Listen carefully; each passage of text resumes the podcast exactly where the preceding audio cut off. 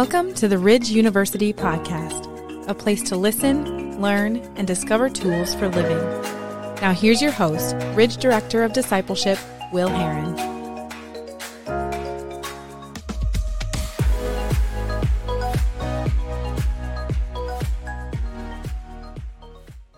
Well, welcome everyone. So good to have you with us. My name is Will Herron. I'm your host for this series, and I have with me Travis Shelton. Travis, welcome back. Good to see you, Will. Travis, in our last episode, we talked a little bit about saving.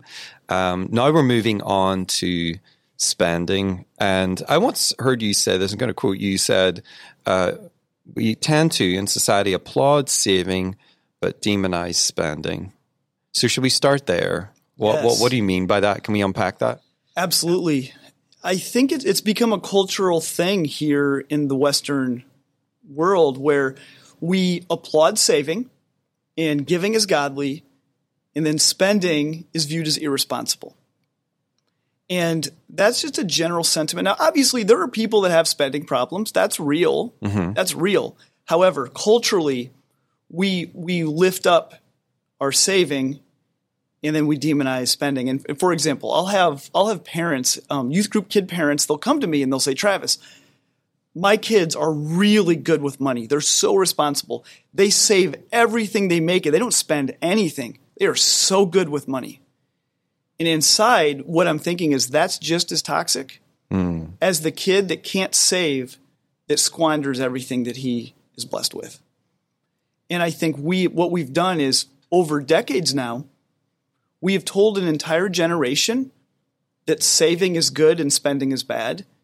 And we've created a, a segment of our population that have turned into hoarders. Right. And it's I see it every day. I have clients that hire me all the time that recognize they are going down the hoarding path.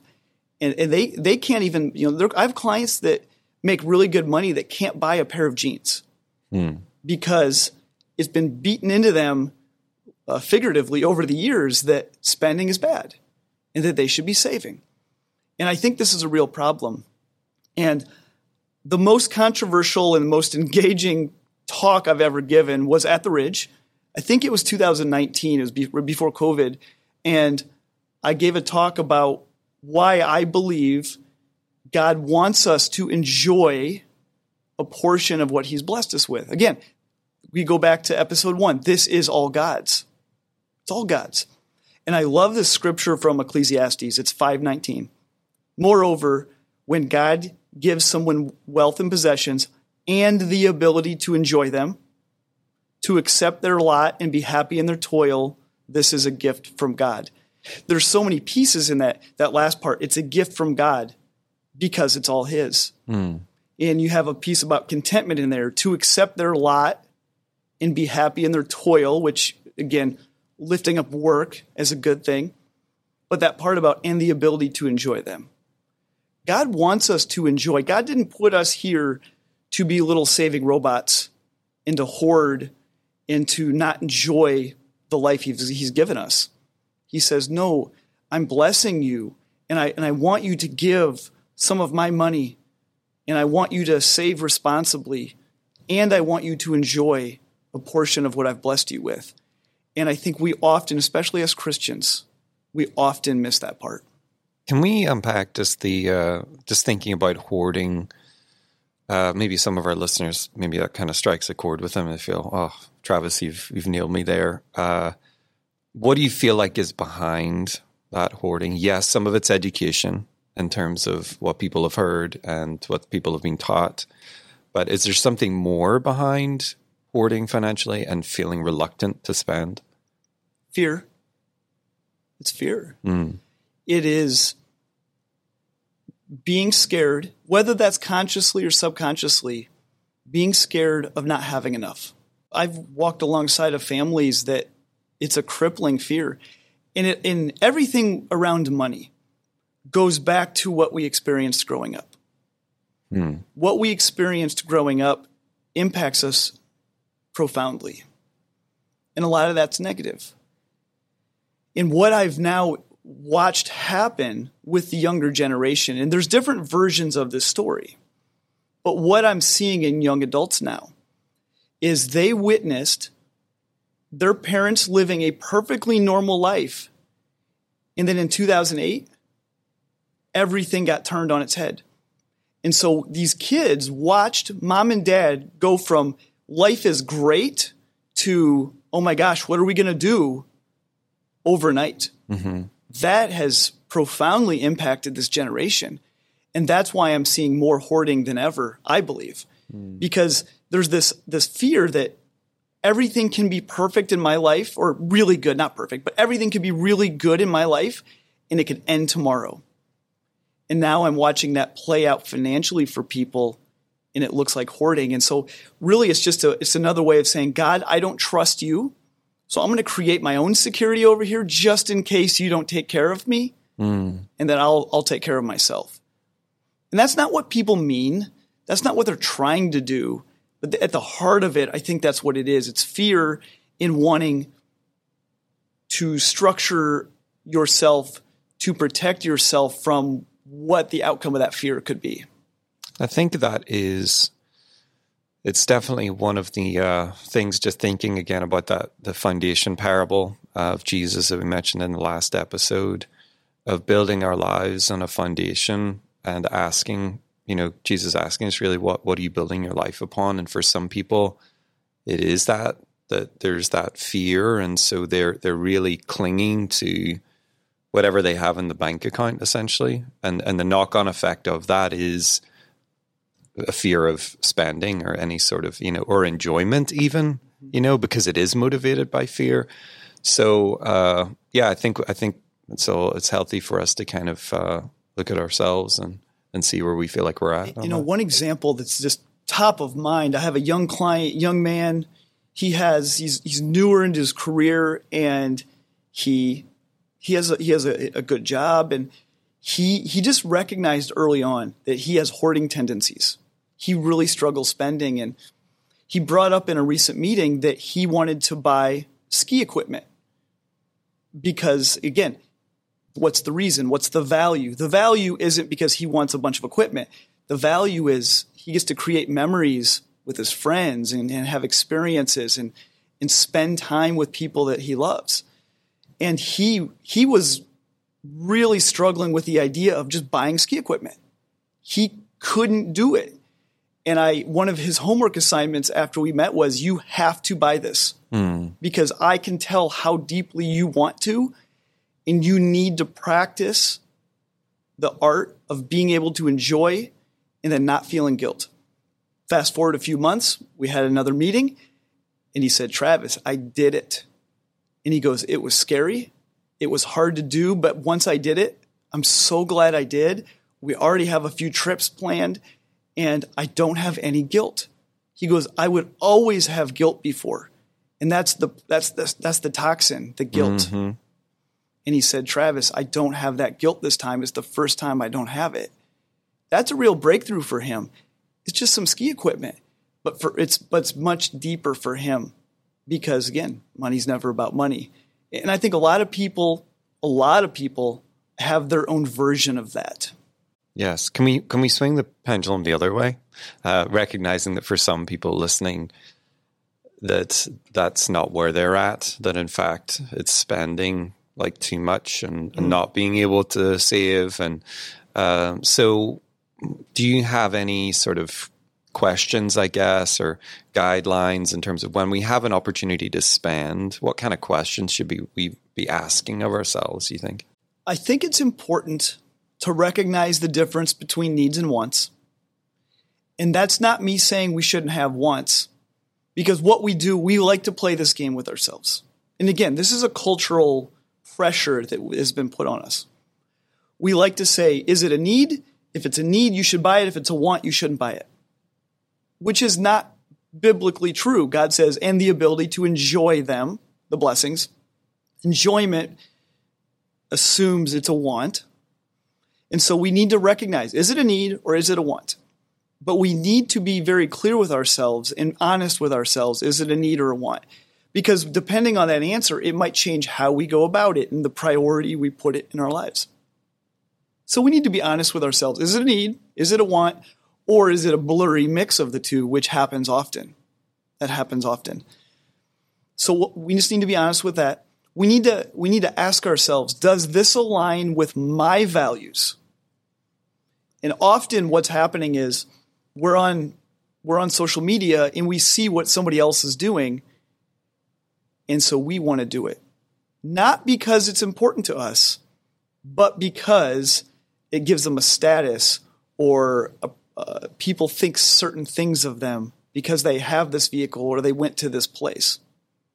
So we need to really ask ourselves does this thing align with our values? And we can spend money on anything we want, but we can't spend money on all of it. We have there is only so much. Again, everything we have is God's. We have to spend, save, give. And there's only so much that we're blessed with this month. And so we ought to know what what's most valuable to us and spend it on that. Know what's not valuable and not spend yeah. it. I, I think I always ask the question of myself: What am I looking for in this particular thing that I'm looking to purchase? And because sometimes I think maybe in like stressful seasons in your life, maybe sometimes you just look to buy things as a kind of uh, I don't know, sedative for the stress or, you know, that kind of thing. So there's these kind of impulse buying. And I always think we have to be mindful of that. Like what is motivating me to, to buy this? And why am I going to this first? Did I think this thing is going to somehow meet that need in me? Or, and often I find myself then just turning to the Lord and say, Lord, I'm just, I'm just coming to you first, you know? I'm not going to look to this particular thing yeah. to bring me peace or, or comfort or, you know, um, whatever it might be.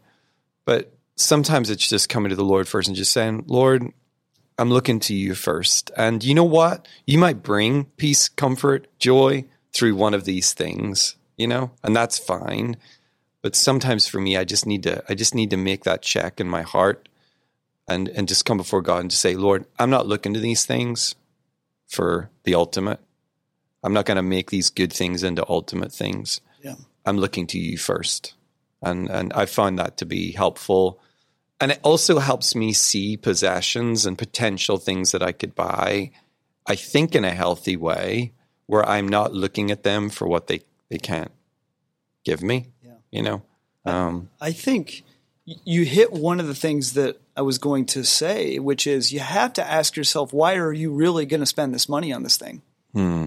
Because, like you just pointed out with your own example, that sometimes the reasons aren't as pure and simple as we would like them to be. Yeah. And I remember I had a, a youth group kid a few years ago tell me that she wanted to buy this really expensive pair of boots.